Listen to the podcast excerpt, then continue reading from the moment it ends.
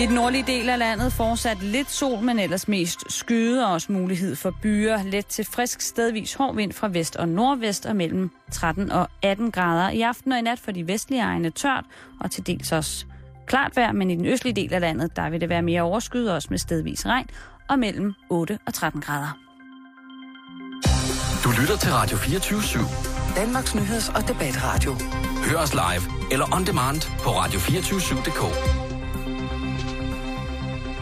Velkommen til Halløj i betalingsringen med Simon Jul og Karen Strohrup. God eftermiddag, Karen. God eftermiddag, Simon.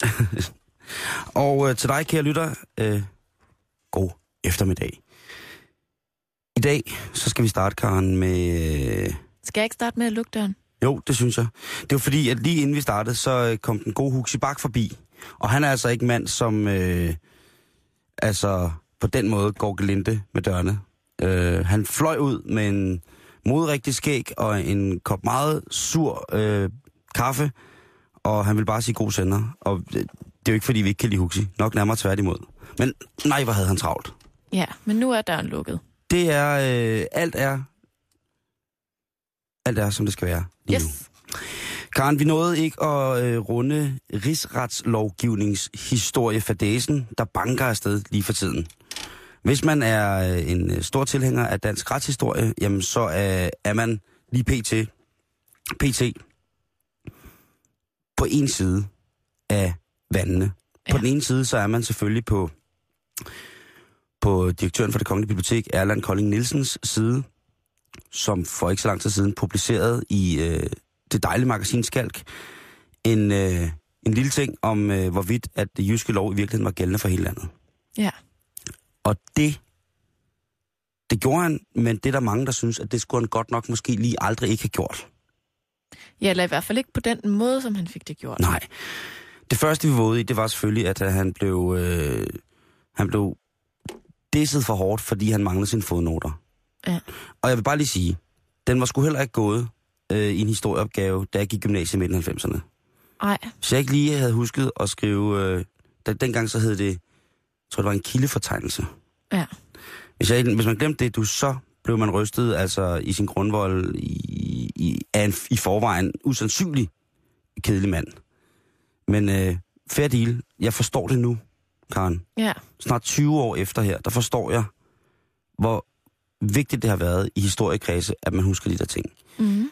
Men selvfølgelig ikke blot i historiekredse. Det var jo også fordi, at han i selvfølgelig nogen jo postulerede, at det var en større videnskabelig undersøgelse, der lå til grund for, at han kunne bibringe den her nyhed om, at jamen, den danske retslovgivningens historie måske mm. ikke var, som den altid syntes at have været. Men det går jo heller ikke, Simon, at man bare skriver noget, Ej. uden ligesom at henvise til den nødvendige dokumentation. Prøv at tænk på, hvor mange spændende historier, man kunne udgive i Skalk eller andre magasiner, uden fodnoter. Altså, hvad man kunne finde på. Rumvæsener plantede karse i min have for 30 år siden. Ja, eller sådan... Dronning det- Margrethe den første var i virkeligheden... Det ved jeg ikke. Vampyr? Ja, eller en mand. Præcis. Altså, Der må ligge der noget... er mange gode historier, man kunne finde på, hvis ikke man behøver at henvise via fodnoter. Jeg er tosset med historie, og jeg suger jo bare alt lige op i hatten, hvis det er, jeg kommer til det. Og jeg var... Og... Jeg ved ikke om... Det er ikke, fordi du ikke er interesseret i historie, jo. Mig? Slet. Ja, Eller hvad? altså du, du kan jo godt lide historie. Jeg kan godt lide historie. Men det, uden at prikke nogen i øjnene, så kan jeg jo godt sige, at jeg måske tænder lidt hårdere på middelalderhistorie end dig. På nogle punkter. Ja, det kan da godt være. Øhm, og jeg skal ikke kunne gøre mig til professor der. Jeg synes jo bare, det er pisse fedt, når der er nogen, der ved så meget om det, der skriver et eller andet. Mm-hmm. Men jeg kan selvfølgelig også godt ud for et helt almindeligt synspunkt, rent professionelt, se, at der mangler måske lige en lille smule.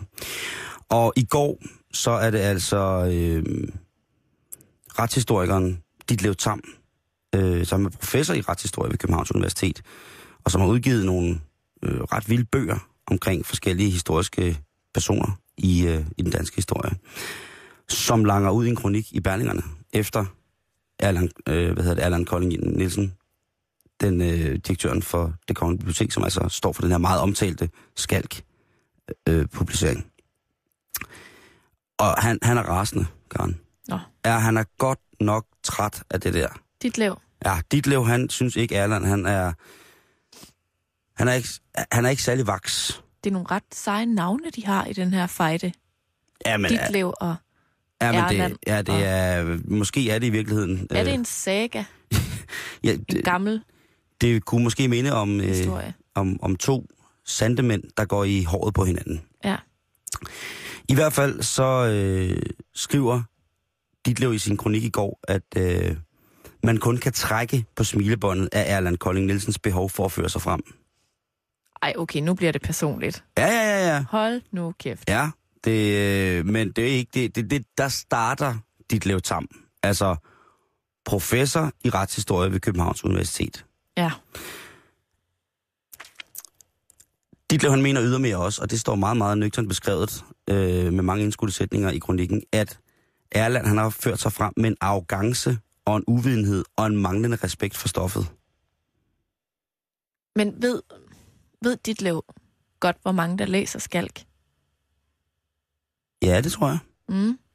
Men den har selvfølgelig også, altså historien har også bredt sig. Vi sidder jo og omtaler den nu. Vi har hyldet den. Vi har hyldet den, og vi startede med at hylde Øh, den som noget interessant. Naive, godtroende som vi er, har vi taget det for gode varer, selvom der ikke var fodnoter. Lige præcis. Jeg kan også godt forstå, at man har brug for at tage til genmæle i, et, i en større avis, ikke? Ja, hvis man, for, altså, hvis man har beskæftiget sig med det hele, hele livet, ikke? og Ja. ja. ligesom er øh, professor i det her.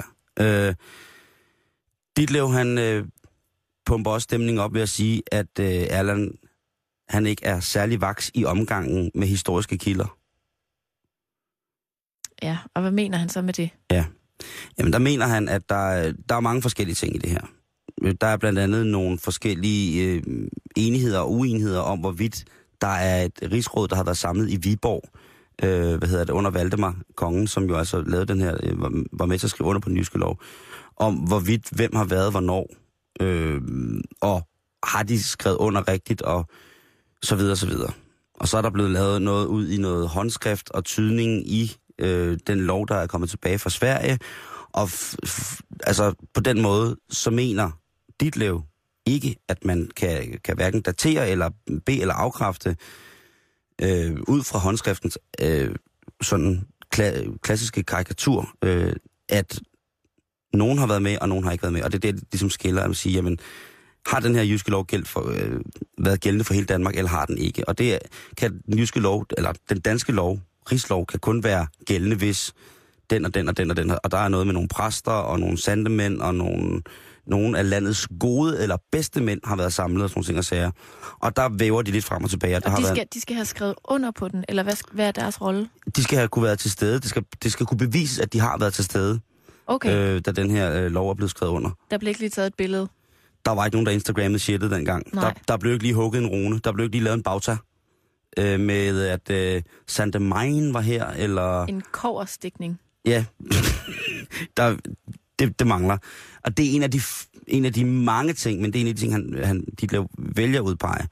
Derefter kommer vi så til, at, øh, at Erland har hængt sig op øh, i forhold til andre kilder, som ikke er publiceret, altså ikke er videnskabeligt godkendt af det opland, som ligesom ligger til grund for, at vi kan skrive, eller ville kunne skrive retshistorien om, ikke er godkendt der.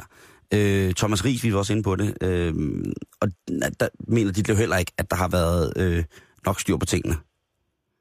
Og han er altså øh, videre, han kalder Erland for en markedsskriger. Og øh, det er henhold til, øh, nu citerer jeg igen, at hvis han har valgt at være markedsskriger for et så tyndt produkt, hermed mener han altså artiklen i Skalk, så må han også finde sig i kritik. Hvad er en markedsskriger? Er det en, der bare råber på et marked?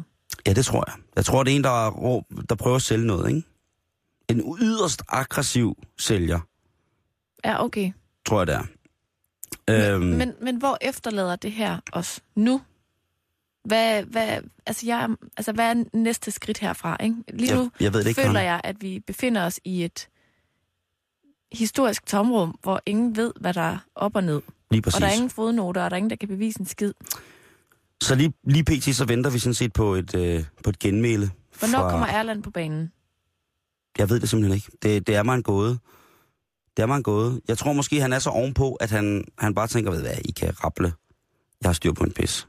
Det er I ikke. Men det er der altså så en del af den meget, meget, meget etablerede retshistoriske elite, som mener, at det har han bestemt ikke. Altså, hvis der skal gå en lille smule konspirationsteori i det her, ikke? Ja, det skal der, det skal der. så tænker jeg jo bare på, hvad er det for en kilde, Erland har, men som han ikke vil dele med de andre, som han ikke vil afsløre?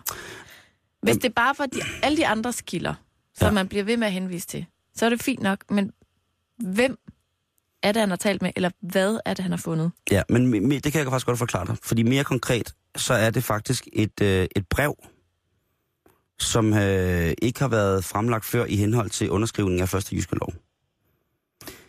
Og det, øh, det er noget, han henviser og beror rigtig, rigtig mange af sine ting på øh, i, i, i sit arbejde, og derfor også kan udlede og trække nogle tråde. Og det er så nogle tråde, han selv har valgt at trække, fordi de er ikke i forhold til den etablerede retshistoriske øh, verden ligesom godkendt eller publiceret, som man siger. At de ikke, der er ikke nogen, der har sagt, Nå, det, den, den er sgu god nok, den der tråd. Den kan vi godt hænge noget mere op på. Eller den der mm-hmm. tråd er blevet gjort til en knagerække, og den kan vi altså godt hænge nogle flere facts op på, og så be- kan begynde at stykke tingene sammen.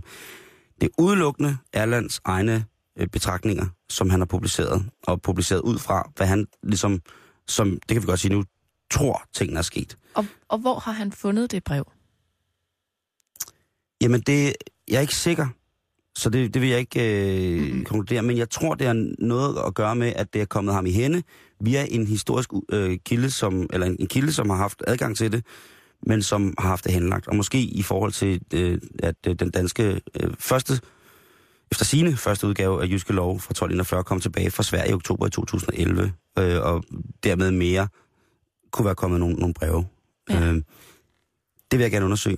Det må jeg indrømme, at øh, det har jeg ikke. Men er jo det, der som måske ville være ret at vide. Det er i hvert fald der, øh, sådan konspirationen overtager for mit vedkommende. Ja. Der er mange svar på det spørgsmål. Ja, det er der. Øhm, og og ja, altså, man må sige, at, øh, at, at Ditlev, han har ligesom smidt fløjlshandskerne, ikke? Jo. Altså, når man er ridder af første grad af Dannebro, og har skrevet en bog om den danske balletmester, August Bonneville, og man er medlem af Juridisk Diskussionsklub, som er jeres medlem. Juridisk diskussionsklub. Ja. Hold kæft, det er en sej klub. Hvordan det- det... kommer man med? Jeg tror, du skal være... Først og fremmest skal du være kendt jurkran. Man skal sikkert også være mand.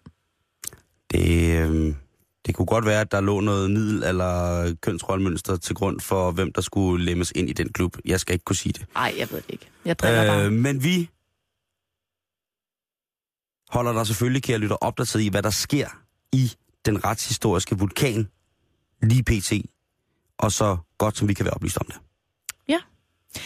Simon, øh, jeg har jo ikke bil. Nej.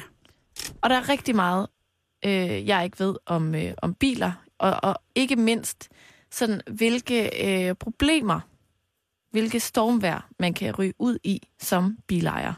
Mm-hmm. Øh, for eksempel var jeg da på ingen måde klar over, at øh, nye tal fra Justitsministeriet viser, at antallet af anmeldte tyverier af nummerplader er mere end tredoblet på bare seks år. Det er sindssygt. Var du klar over det? Nej, overhovedet ikke. Er det ikke vildt? Jo, men jeg ved, at der er... Der er ja. Altså, du har jo bil. Har du nogensinde prøvet at få stjålet en nummerplade? ja, det har jeg. Hvad følte du? Ej, jeg, jeg var bare pisseirriteret. Ja. Jeg var, jeg var ikke, jeg må sige jeg var ikke knust, jeg var ikke øh, øh, desillusioneret og i gang med at, oparbejde et større had, som kunne medføre et fysisk hævntogt imod eventuelt bare mistænkte. Slet, slet ikke. Jeg synes bare, det var pisseirriterende. Men jeg tænker bare, at man kan jo godt knytte sig sådan meget følelsesmæssigt til nummerplade. Jeg kan for eksempel huske min forældres første nummerplade. Mm-hmm. KT 27946. Jeg kan også huske deres anden. Jeg kan ikke huske deres nyeste. Men det er, sådan, altså, det er jo sådan noget... Det er lidt ligesom at huske et gammelt telefonnummer. Ja. Jeg, jeg kan godt forstå, hvis man, hvis, man, hvis man bare har været sindssygt glad for den der nummerplade, at man ja. Så bliver lidt ærgerlig over at skulle have en ny, der slet ikke passer til ens bils personlighed. Ja, det er rigtigt. Ja. Men, Simon, der ja. er øh, råd at hente, fordi at øh, regeringen nu i dag har meldt ud, at man vil indføre et krav om, at nummerplader på personbiler og varebiler skal fæstnes med mindst to pladebolde eller skruer, og herudover skal øh, der sidde en særlig hætte som uden på den, som ligesom skal limes fast. Det er jo sindssygt, men det er jo noget, der er i høj kurs. Altså folk, der... Sådan idioter, der stjæler biler. Ja. De skal jo bruge nogle nye nummerplader. Ja. Og øhm, jeg ved det ikke, det kan også være, noget, du synes, det her er værk. Dengang jeg var barn, Karen, Ja. Dengang eneste- du lavede en bold af...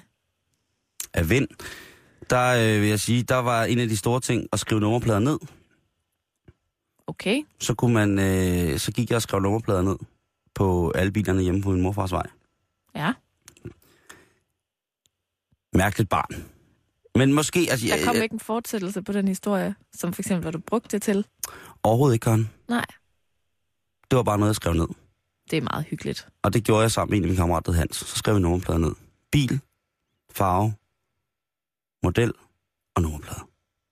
Det var jo noget, som sikkert var blevet betegnet i dag som værende identitetsteori nærmest. Øh, Ja. overvågning af værste skuffe. Men det gjorde man, øh, og jamen, jeg ved godt, jeg kender, altså, jeg kender så mange, der har fået nakket deres nummerplade. Altså sådan Ja. ja. lige, lige ind og købe ind, bum, så kommer man ud, så er der ikke nummerplade på bilen. Altså alene i 2012, der blev der anmeldt 21.507 stjålne nummerplader. Over 21.000 stjålne nummerplader. Og man bliver rykket rundt af panserne, hvis man bliver standset i sin bil uden nummerplade. Prøv at bare i 2006 var det tal helt nede på 6.567. Det er fandme vildt. Det er jo helt sindssygt. Ja, det er fandme åndssvagt. Men, men øhm, jeg synes også, det er lidt interessant, at, at selvfølgelig er det irriterende at få stjålet sin nummerplade. Jo, jo, jo, jo helt men, sikkert. men det, der så sker nu, det er, at øh, man indfører de her krav om, at din nummerplade skal være fastmonteret på en bestemt måde. Mm. At det er jo ligesom... Altså, det tror jeg, der er ret mange bilejere, der har tænkt på allerede. Altså, jeg vil godt ved med, at der er nogen derude, der allerede har limet lortet fast, eller sat det fast med en ekstra skrue. Plus, at jeg tænker, at hvis der er nogen, der virkelig gerne vil stjæle din nummerplade, Mm-hmm. så skal de jo nok finde ud af at tage en svensk nøgle med. Eller et eller andet, ikke? Ja, En, en umbraku-nøgle. eller hvad man bruger til at fastspænde ja. sådan en med, ikke? Hvor at, at, at det så lige pludselig igen lidt bliver også øh, bilejerens, hvad skal man sige, ansvar Mm. at være forsikret mod nummerpladetyveri, og hvis bilejeren ikke er det, så kan man jo få en bøde. Det er sådan lidt underligt, øh, øh, underlig ting, synes jeg. jeg har tit tænkt over, hvorfor at, at nummerpladen ikke sidder indenfor i bilen ved vinduerne, for eksempel. Og dem der, der er jo nogen, der kører rundt med dem, liggende op i vindues. Ja, lige præcis, men det er jo også, altså, kan man sige, det er sikkert noget med, med synligheden og sådan nogle ting, at man ja. skal kunne se, og så bla bla bla. Men det der med, at hvis den er synlig igennem en gennemsigtig flade på bilen, altså hvis det for eksempel hænger i bagruden, at man laver et skilt i bagruden, hvor at man ligesom har bilen mm. der, ikke? så er det jo nok også lidt svært at stjæle den. Man kunne også spraye en øh, nummerplade på bilen. Ja, lige præcis. Ellers så kan man sige, vil, vil kriminaliteten omkring at stjæle nummerplader så blive værre, hvis den var inde i bilen, fordi så begyndte jeg at smadre ruder og sådan nogle ting. Og sager. Jamen, jeg tænker da også på det samme nu, hvor den ligesom bliver boldret fast. Altså, om man så ikke ender med at rive en hel kofanger af og et helt bagparti. Altså at lave nogle rigtig grimme huller, Jamen det, det, som man som bilejer så også kan få lov at betale for jo. Ja, det kan man i hvert fald. Ikke? Ja, det, det, er meget, meget mærkeligt, men jeg synes altså, det der med, der må jo snart, Karen, komme en elektronisk løsning på nummerpladeproblemet, ikke? Så man ikke behøver, have- behøver at have en nummerplade på som sådan, men at der er et eller andet signatur, der gør, at så man ved folk, hvem der er i hvilken bil, og ja. overvågningssystemet er jo over os, så hvorfor ikke? Indtil videre i hvert fald, så øh, vurderer Justitsministeriet så altså, at de her nye krav, det vil koste dig omkring 200-500 kroner at få i orden hos en mekaniker, og at den her helt særlige øh, fastmontering af nummerplade, den skal være i orden senest 1. november 2015. Og det er ikke noget, man får tilskud til. Det tror jeg ikke. Så hvis Det du får revet din kofanger af af din bil, og den ikke er fastmonteret på den ifølge nu fra regeringen rette måde, så kan det være, at forsikringen ikke dækker sådan nogle ting. Altså jeg ved ikke med kofangerne, men i hvert fald med nummerpladen. Det er chokerende news, Karen. Ja. Det er shocking, shocking, shocking news.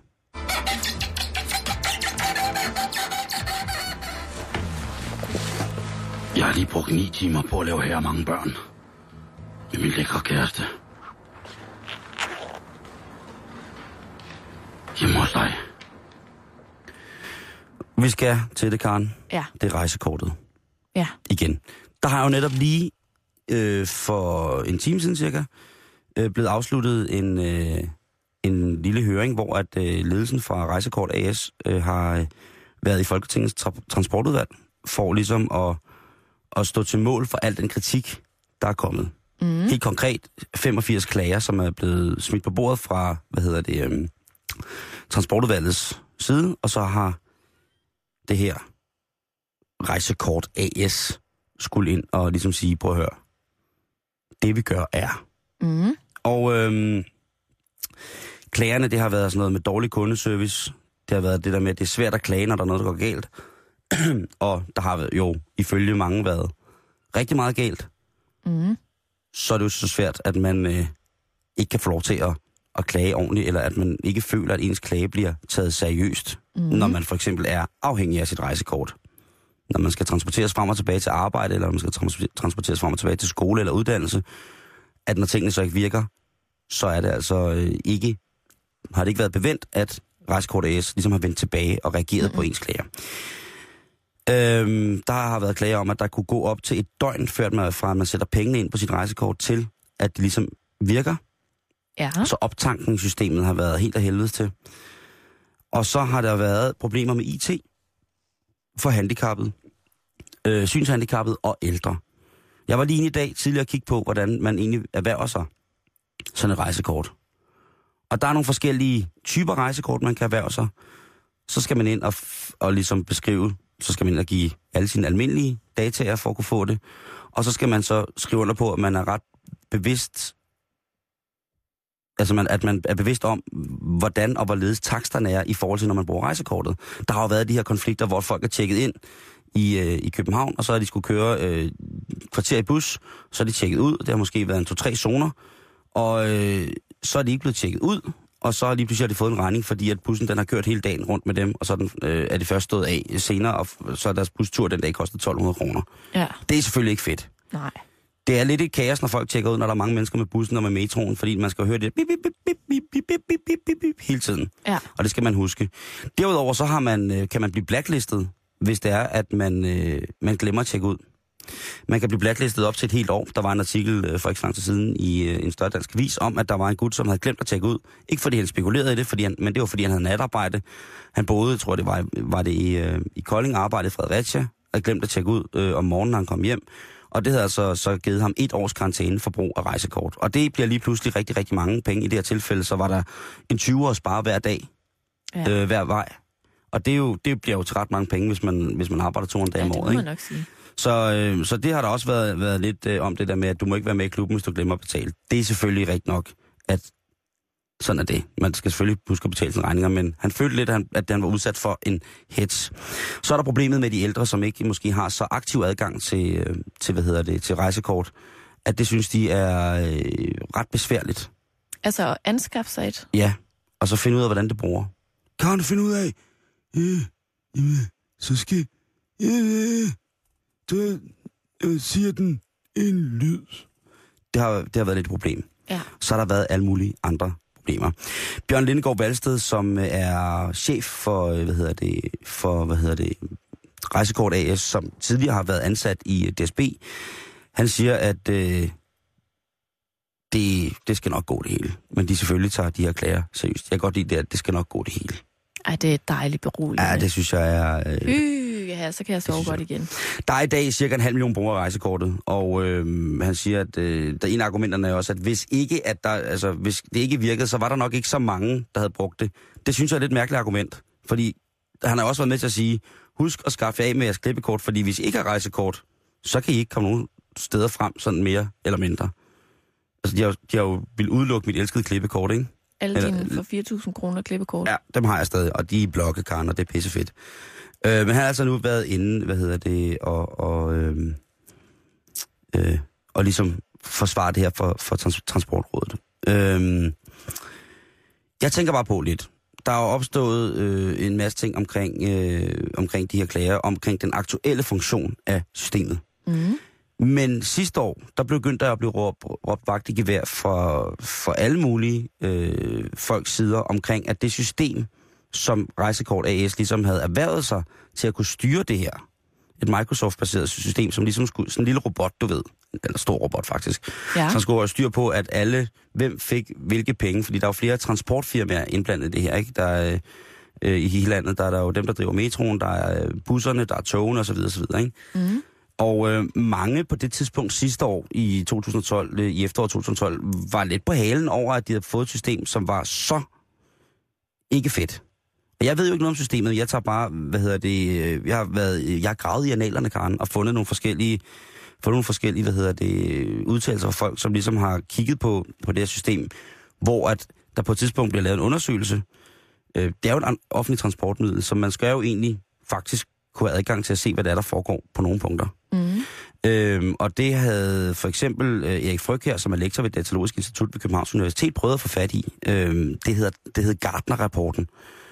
Og øh, det var han blevet fuldstændig nægtet adgang til, for ligesom at kunne tjekke øh, på, hvad det var, at øh, skattekronerne ligesom blev brugt til på en eller anden, på en eller anden led.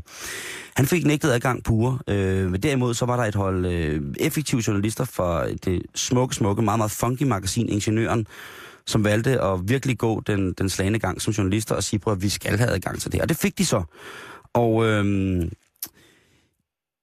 Erik Fryg her, her, som er lektor øh, ved, ved Datalogisk Institut, han går i gang med at kigge på det her, og han siger altså, at Gardner, og nu citerer, jeg, at Gardner-rapporten og de andre dokumenter om rejsekortprojektets tilstand, fremdrift og styring afdækker med stor klarhed et mislykket og elendigt led IT-projekt, som DSB og Transportministeriet har et meget stort medansvar.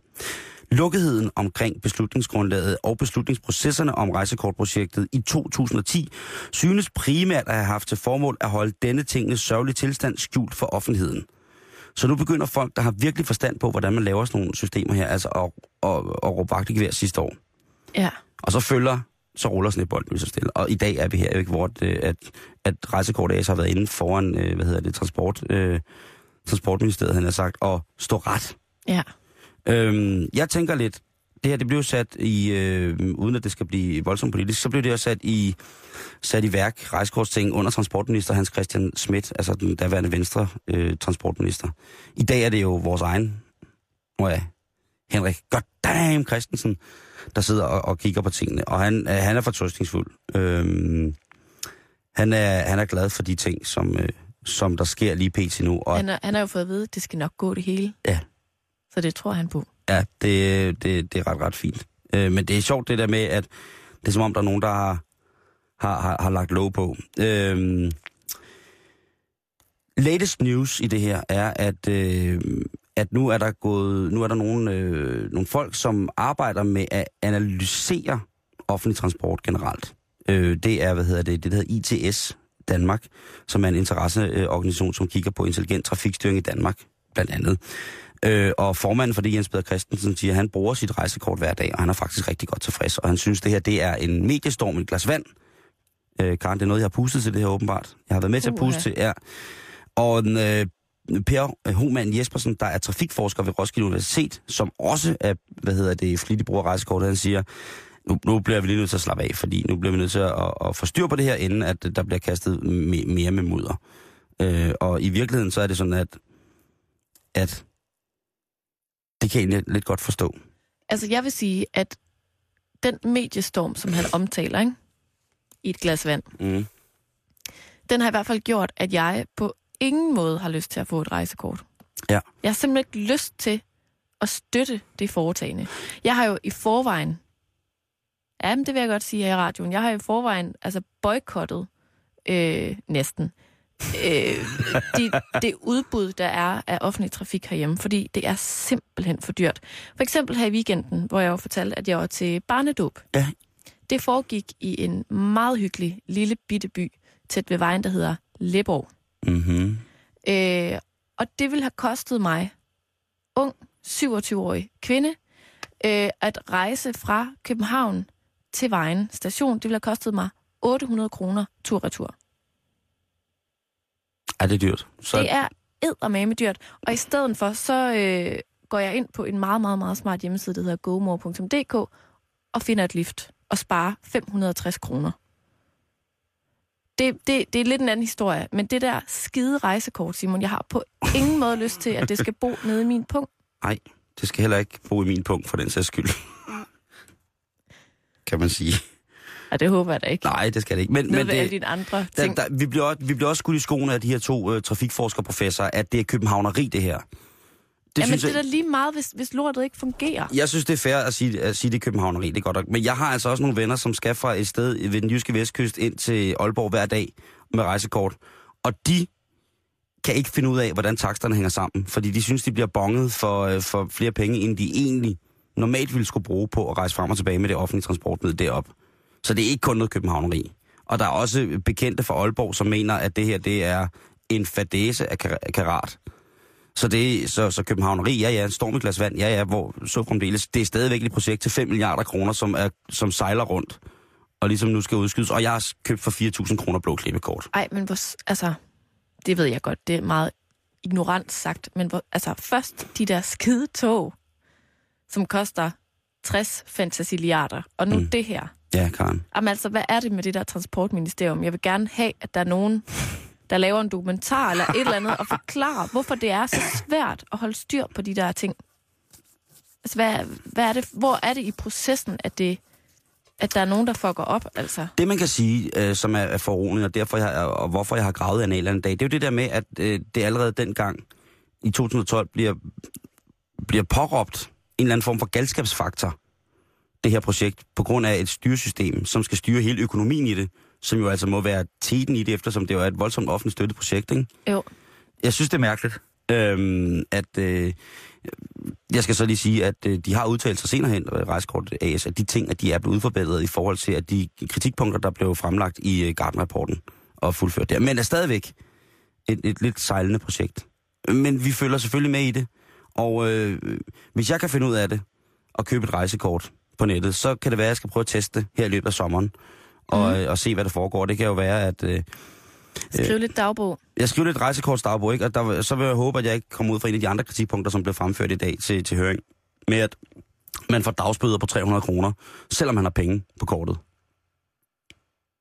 Altså, jeg, jeg kan ikke lade være at forestille mig, at der sidder nogen et eller andet sted og malker det her projekt for penge. Der sidder et meget rigt menneske et eller andet Karen, sted. jeg kan, jeg kan lide din konspiration. Ej, men jeg kan lide den. Jeg kan lide den, Karen. Jeg kan, det klæder dig, det klæder dig, klæder dig. Øh, hvis du ved, kære lytter, hvem der sidder ude og malker det her projekt, øh, rejsekortet, Hvor, hvor spor pengene. spor pengene. Hvor går pengene hen? Er du en snushane? Er der en sekt eller en forening eller er det, et Lars, eller andet et er det Lars Elstrup, der står i en cirkel af et, et blåt tog og bare malker det her i bare røv på rulleskøjter? Skriv ind til os, facebook.com, betalingsringen. Vi vil rigtig gerne have at vide, hvad der egentlig sker med det her rejsekort. Har du nogle erfaringer? Er det godt eller skidt? Er det københavneri? Ah, det tror jeg ikke, det er. Men øh, du skal i hvert fald være hjertens velkommen til lige at, øh, at kigge forbi med en mening på vores hjemmeside.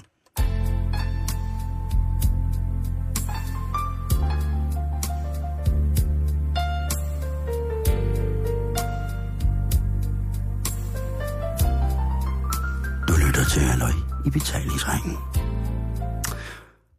Karen Strup, Simon Jul. Vi skal videre. Ja. Øh, Simon, de gule skilte. De gule udsalgsskilte. ja, De lokker lige nu. det gør det. Der er udsalg Men overalt. ikke lige nu. Jeg er jo altid, øh, jeg er altid glad for et godt tilbud, og jeg ved, Karen, at hvis der er nogen her i studiet, der er glad for et godt tilbud, så er det sgu også dig. Ah, men altså, hvis man kan spare lidt penge, Hvis man kan lave en handel, ja, så er jeg glad. Men, men, men, du skal passe på lige nu, Simon, og dig, kære lytter. Fordi selvom at der er rigtig, rigtig meget, der er på udsalg, så er det ikke nødvendigvis ens betydende med, at du kommer til at spare en masse penge. så er ideen jo ligesom røget helt vildt af helvedes til. Lige præcis. Og ja. det, det er lidt psykologisk, det her, vi skal ind i nu, Simon. Fordi uh. en ny undersøgelse, der er lavet af Nordea, udført af TNS Gallup, afslører nemlig, at 27 procent af alle danskere rigtig godt kan finde på at købe ting, bare fordi de er på tilbud. Og selvom at de overhovedet ikke har brug for, det ved jeg ikke, endnu sådan et sæt røde øh, rystig melaminskåle.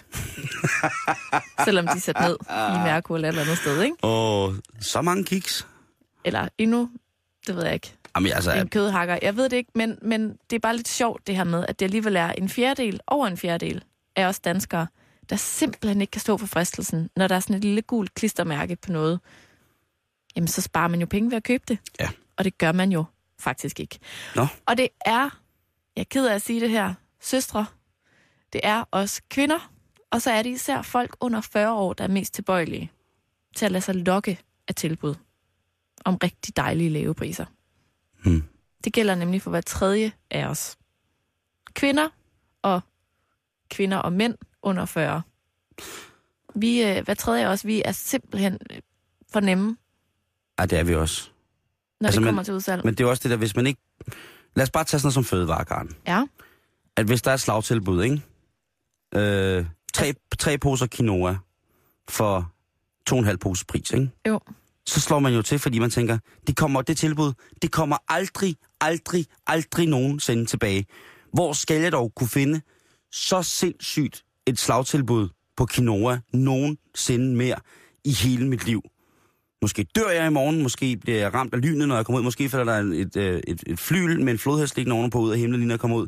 Jeg kommer aldrig til at kunne købe quinoa mere til så billig en penge, og så køber man det jo. Og det er jo sådan nogle tanker, som der kommer ind, ikke? Og så kommer Jo. man hjem og har købt alt for meget quinoa, og Og det står, og det bliver til sådan nogle melorme til sidst, inden man får det brugt. Ja, jamen til sidst der flyver de møl, der er vokset op i quinoaen, de flyver væk med resten af posen og familien. Ja. Altså det, det er jo rigtigt, men jeg er selv et sokker for det nogle gange. Altså hvis det er et slagtilbud på store stykker, sto, stykker kød, Eller sådan en maxi-pose. Købe ting sådan i kolli. det, det kan jeg ikke finde ud af. Sådan noget med at købe en hel palle toiletpapir eller sådan noget. Jeg kan huske en gang, hvor men det var ikke på tilbud, det var, jeg blev bare enormt glad for, at øh, øh, en vis chipsfabrikant i Danmark lavede større poser flæskesvær. Var du i metro og handle? Nej, nej, nej, det var faktisk nede i en ganske almindelig dansk supermarkedskæde. Og der tænkte jeg så, det er da fantastisk, fordi normalt er deres produkt af flæskesvær forholdsvis fornuftigt. Ja. Og så åbnede den der store pose af flæskesvær, og så var det slet ikke samme produkt. Dybt skuffet var jeg, dybt skuffet var jeg. Øh, følt, mig, følt mig lidt rystet i min grundvold. Havde de samlet alle resterne, alle flæskesværsgnallingerne i en stor, stor pose? Nej, men det var øh, koncentrationen af sprødhed og smag og balancen imellem øh, frityrstik fedt under svinehud, det var ikke, øh, det var ikke løst øh, optimalt, vil jeg sige. Nej. Så øh, jeg holder mig til de små poser. Men hvis de så er på tilbud til gengæld, tag to for, ikke? Ja. Tag to for, så, så kan jeg love dig for, så står jeg lige bag ved Richard Ravnvald og savler og køber det, han ikke tager. Okay. Han er vild med flæskesvær, har jeg set en gang. Hvis nu, at øhm, man ligesom jeg, det vil jeg gerne indrømme, er en af de der 27 procent i den her undersøgelse, så er der heldigvis råd at få. Øh, forbrugerøkonom hos Nordea, Anne Lehmann Eriksen, har nemlig nogle rigtig gode tips, som du med fordel kan prøve af, før at du går på udsalgsjagt, Simon. Mm-hmm. Fordi undersøgelsen, selv samme undersøgelse, viser nemlig også, at hver tiende af os har ubrugte ting hjemme i skabet. Den her undersøgelse handler mest af alt, tror jeg, om øh, tøj og sko Okay, og den slags. Ikke? Ja. Så, så undersøgelsen viser altså også, at, at vi måske også er lidt tilbøjelige til bare at købe noget, og så glemme at bruge det. ja. Og så hænger det derhjemme med, med skilt på. Ligesom her, quinoaen. Fuldstændig ligesom quinoaen, ikke? Ja. Men her kommer altså lige et par tips. Godt. For det første, så er det en rigtig god idé at, ligesom at danne sig et overblik over, hvad man har. Man kan for eksempel prøve at tælle op, skrive ned, og så lægge, ting, øh, lægge altså alle tingene i to bunker. Ikke? Yes. Det, du bruger, og så det, du aldrig bruger, men ikke sådan rigtig nænder at skille dig af med. Øh, det danner sig ligesom et overblik over, hvad du... Altså, måske har du i virkeligheden altså, så meget quinoa i dit skab, at du slet ikke behøver at benytte dig af det her tilbud. Eller måske har du allerede tre par Capri-bukser, så du behøver ikke at købe endnu en på udsalg i H&M. Hvad er Capri-bukser? En Capri-buks, Hvad er det, Karen? det er sådan en... Øh, åh, det er sådan en... Øh, åh, det er sådan en, en buks, der går til midt på skinnebenet i sådan noget lærredstof. En sørøvertrus. Det hed, det hed piratbukser, dengang jeg Ja, var barn. jeg, jeg tror faktisk bare, det er et, et andet ord for piratbukser. Det- Ret mig, hvis jeg tager fejl. Er, er det, er det er mine, øh, er mine shorts? Øh, Nej, det er bare shorts. Det er bare meget store shorts. Nej, fordi Er Bermuda-shorts? Capri-bukser, de sidder stramt. Ja, det gør de her jo ikke. Nej, det kan man ikke lige Du ligner lidt en klokke. Ja, ja, på hvert ben. Ja, Det er jo også, når jeg tager mine gummistøvler på, så ser det ud, som jeg har sindssygt korte ben, fordi skaftet på gummistøvlen går helt op til nærmest under Bermuda-shortsen. uh-huh. Ja. Men det her tip, det går altså ud på, at du nærmest starter din udsalgsjagt ved at gå på udsalg hjemme i dit eget skab. Åh, oh, ja. Simon, du skal direkte hjem herfra og rive alt ud af skabet. hænge det op. Du kan eventuelt lege købmand. Hænge det op på nogle bøjler, have et lækkert stativ, og så gå og, og bladre lidt i dine sommerkjoler. Karen, jeg må sige, der er noget, jeg kan fortælle dig. Hvad? Det er, at øh, i søndags, jeg ved godt, vi skulle have taget det mandag, men i søndags, der begyndte jeg at lægge øh, t-shirts og sådan noget til side, til fordel for at kunne enten give det til nogen, som vil sælge det på loppemarkedet, eller køre det til en genbrugsstation. Men det er skide godt, Simon. Ja. Fordi så er du jo i fuld gang med at danne dig det her overblik, ikke? Det er Hvis nu, at øh, du finder en masse ting, som du faktisk overhovedet ikke har brug for, så kan du jo som dig kassere det, eller give det til genbrug. altid genbrug. Eller Altid genbrug. Sætte det, hvis, det, hvis det er noget meget dyrt lækkert tøj, så kan man jo også tjene en lille skilling ved at sætte det på diverse hjemmesider, hvor at man kan videresælge Men der, øh, det vil jeg jo give til dig. Og så kunne, du, så kunne vi lave en forretning, hvor du så kunne sælge mit, øh, mit øh, gamle... Nå nej, jeg har ikke noget dyrt tøj. Nej, men Simon, så vil jeg godt indrømme noget for dig, for jeg er faktisk en rigtig dårlig sælger. Jeg er en sindssygt god køber. I know. Men det der med at sælge, det har jeg, jeg kommer altid til at forære mine ting væk. Jeg er ikke særlig god til at sælge ting, Det kender jeg og godt. tage den rigtige pris for det og sådan noget. Og, jeg, og Det er meget symbolsk. der er også nogle ting, som jeg ikke gider at sælge eller give videre, ikke? Underbukser og sokker. Dem bruger jeg altså til... Øh, de bliver altså lagt ud i skopussekogen. Ja.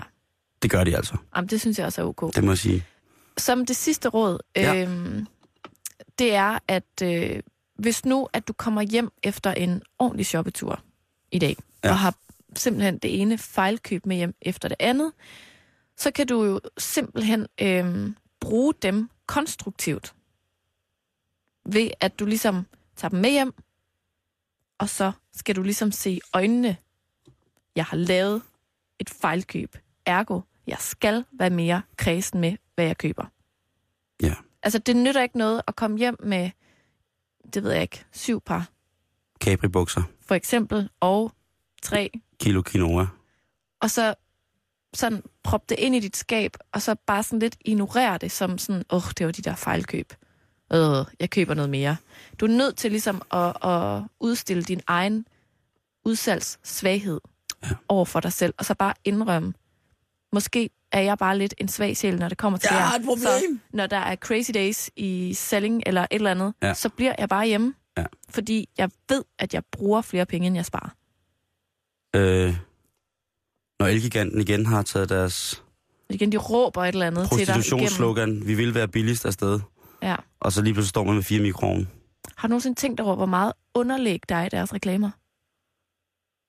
Hvad mener du? Jamen bare sådan, hvor høj musik der Nå, er, ja, ja, ja, ja. og hvor mange instrumenter og lyde, og hvor meget den er voldsom. Der, der kan, jeg, vil, øh, jeg bliver også nødt til at krybe til korset, Karen, med at øh, altså, vi, det, vi snakker om, er i virkeligheden et, øh, sådan et planøkonomisk overblik. For ikke at, at smide sine penge væk på alt muligt ubrugeligt, man alligevel smider ud på et eller andet tidspunkt. Ja. Er det helt fejl? Nej, men det er rigtigt nok. Altså, det er Og- de der spontane Mm. øh, køb, ikke? Og øh, ja, nu kan det godt være, at der er mange øh, øh, af mit eget køn, mange af mine brødre, som øh, vil tænke, hvad, hvad har han nu gang i? Men jeg vil godt sige, for eksempel en af de ting, som kunne være et stort problem, det er for eksempel drenge, der lige flytter hjemmefra, hvordan man disponerer sin økonomi i forhold til forplejning. Jeg kan huske, da jeg flyttede hjemmefra, så øh, hold kæft mand nogle gange, altså når man købte altså slagtilbud, ikke? Så var det jo Sådan noget 7 kilo pasta for eksempel for 300. Lige præcis. 95. et eller andet, ikke? Det, det kunne ikke, og man, altså, jeg smed jo ting ud. Og nogle gange, når jeg ser nu, så kan jeg godt se det, altså for eksempel det der med at købe ind fra dag til dag, det, det holder jo ikke i længden, Nej, øh, når man er på SU. nej. I hvert fald ikke, hvis man har noget ordentligt ud af det. Og pizza er ikke nogen god løsning hele tiden. Mm-mm. Øhm, og så kan jeg huske, at jeg, jeg snakkede med mine kammerater om, at om han var sgu også så træt af, at, øh, at han havde sgu aldrig nogen penge. Og så gik vi igennem hans køleskab. Ved du det der køleskab, det er en pengesluger. Ja, det er det altså. Var der italiensk salat? Jamen, der var alt Var der æggesalat? Var der syv forskellige slags dressing? Der, altså lige præcis. Altså, der ja. var så meget lort. Og øh, jeg har jo lært Hummus fra, fra Dillén. fra 80. Jeg, fra 1980. Jeg har jo jeg har lært hjemmefra at lave dosmersedel. Det er faktisk min mormor, der har lært mig at lave en dosmersedel, ikke? Mm. Og øh, i dag er det jo så øh, pissehammer nemt, øh, og jeg er så pisse doven, men jeg vil gerne komme med et godt råd. Har du et råd? Jeg har et huskeråd. Mm. det er, at øh, hvis du er tvivl om, hvad du ligesom skal købe ind, eller sådan ting, så, så tag et billede med din telefon ind i køleskabet om morgenen. Når, så når du køber ind, så er du ikke så meget i tvivl om, hvad det er, du skal have. Smart. Det er meget dovent, jeg ved det godt. Ja. Og jeg venter også bare på, at der kommer en, øh, en rigtig, rigtig god app til, til køleskabet, hvor man så kan logge ind, og så sidder der, ligesom der er små kameraer i alt andet, kamera i køleskabet, sådan så når man står og køber ind, så tager man sin telefon, klik, og så kigger man lige på, hvad er der i køleren. Ja. Fordi man glemmer jo tit at skrive ned og sådan og sager. Jeg tager andet- et billede. Et andet godt råd lige her på faldrebet, det er, jeg har en øh, veninde, som simpelthen har en udsalgskonto i sin bank. Så sætter hun penge over på den, og så hver øh, gang, der er udsalg, det er jo cirka, når det er vinter og når det er sommer, så kan hun bare shoppe igennem med god samvittighed. Det er fandme også nævnyttigt godt gjort. Og hun sparer sindssygt mange penge, og hun får de der lækre sandaler, der koster 5 milliarder til 250 kroner, og altså hun bruger også meget tid på det, og, hun, og hun bruger øh, noget energi, men, øh, Mm. men det er jo en anden måde at gøre det på. Men vogt jer for de gule skilte, fordi det er altså nu, det sker. Det er voldsomt. Mhm. Karen, øh, er, du- er, er du en meget troende kvinde? Truende, Nej. Øh, tror du på Gud? øh, ja, Okay. Så tror du altså efter han, hans eget ord nu på Kanye West. fedt. Ja. Han har nu lige ifølge ham selv udråbt sig selv til Gud. Hans sidste album, det hedder jo Jesus, altså Y-E-E-Z-U-S, tror jeg det er. Mm. Altså som i Jesus, som bare i udtrykket, ligesom hvis man herhjemme slog sin, øh, så, slog sin fod, og så ville man måske sige, åh, Jesus, jeg har slået min fod igen. Au, au, au. Det har han altså nu sagt, at han øh, ifølge ham selv er Gud. Og hvordan finder man så lige ud af det? Godt spørgsmål. Ja, jeg har da tit prøvet at se, om jeg kunne finde en god grund til, at jeg på nogen måde skulle være en form for, for Gud. Det er ikke sket. Det er ikke den opfattelse, jeg på nogen måde kan, kan udarbejde omkring mig selv. Kanye West, han, øh, han skulle selvfølgelig, altså han har, på, han har på, på sin nye plade, Jesus, der har han jo et nummer, der hedder I Am God. Okay. Hvad hedder det? Øhm, de påstår så, at det er i forhold til en, en hvad hedder det, øhm, en, en sætning i Bibelen Ja. et eller andet. Jeg kan ikke huske, hvad det er for en. Men i hvert fald, så bliver han i øh, til et engelsk øh, magasin interviewet omkring øh, nogle modopvisninger i Paris, hvor han får at vide af en meget, meget øh, hvad hedder det, velkendt, internationalt anerkendt fransk designer, at han må rigtig gerne komme til hans modeshow, men hvis han kommer til, til, til hans modeshow, så må han ikke gå til andre modshows. Og der, det skal man ikke sige til Kanye W. Det skal man ikke sige til Kanye West. Øhm, han siger direkte tilbage, Kanye West, man skal ikke fortælle mig, hvem jeg skal se, hvor jeg skal komme, og hvor jeg ikke skal komme. Jeg er den største levende rockstjerne lige pt. Jeg er Jim Morrison. Jeg er Axel Rose. Jeg er Jimi Hendrix.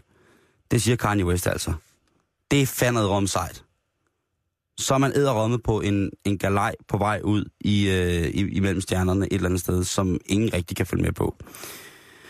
Derudover så øh, sagde han i forhold til den her øh, I Am God-sang, så sagde han, efter de her modopvisninger, som jeg selv bestemte, jeg ville gå til, så tog jeg direkte i studiet med Daft Punk, og så skrev jeg nummeret I Am God. Og jeg har lavet den her sang, fordi jeg er Gud. Altså,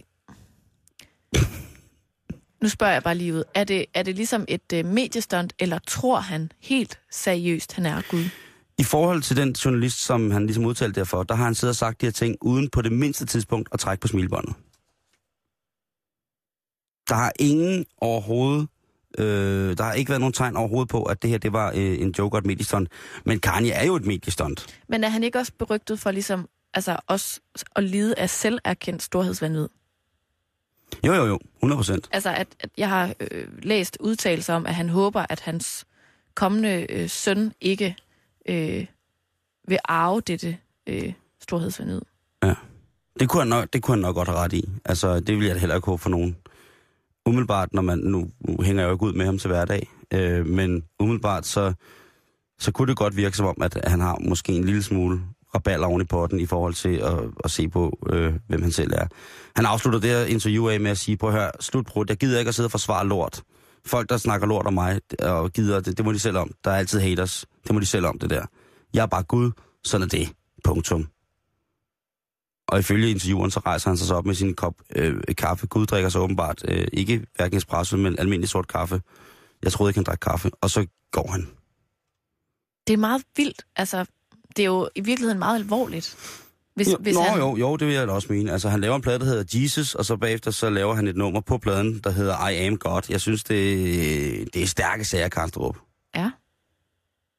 Men jeg tænker bare på... Jeg er ikke den store fan af hans musik, det må jeg blankt indrømme. Øh, men hold kæft, hvor jeg synes, han øh, laver nogle vilde ting. Øh, og det, det falder lidt...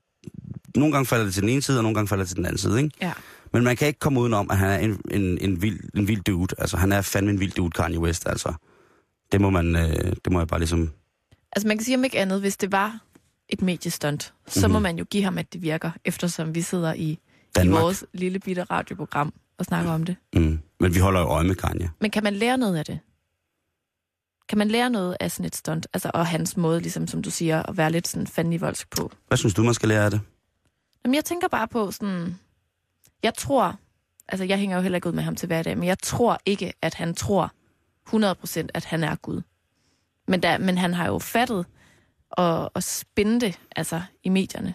Altså, han har jo forstået ligesom at, at køre på de der sådan sindssyge udtalelser, og det der sådan meget... Ja, hans storhedsvandvid, ikke? Vi kan jo trække en direkte pendant til øh, den retshistoriske krise, der lige pt. udspiller sig i de danske medier, ikke? Altså, øh, Altså, De folk blev- de elsker blev jo, når tam- der er nogen, der siger noget kontroversielt, ikke? ja. De blev tam versus, hvad hedder det, øh, versus øh, Allan Colin Nielsen, eller Kanye West versus Gud. Det, øh, det er lidt, lidt det samme øh, problem, som, øh, som vi står i.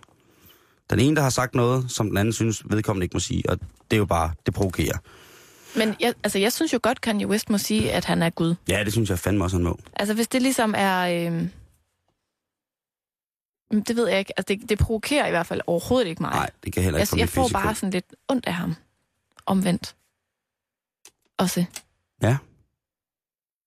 Der må være mange ting, altså forventninger til, til ham selv, han ligesom ikke kan leve op til. Kan man sige, ikke? Ja, så tænker jeg på stakkels hans dame og hans søn, ikke? Men hvis de også tror, at han er Gud, hvis han nu har bildet dem det ind, Jo, så tror jeg på et tidspunkt, der er en, der vil blive rigtig skuffet, når han prøver at gå på vandet. Men det var jo ikke Gud, der gik på vandet, Simon. Nej, men det, hans, det var hans søn, ikke? Aha.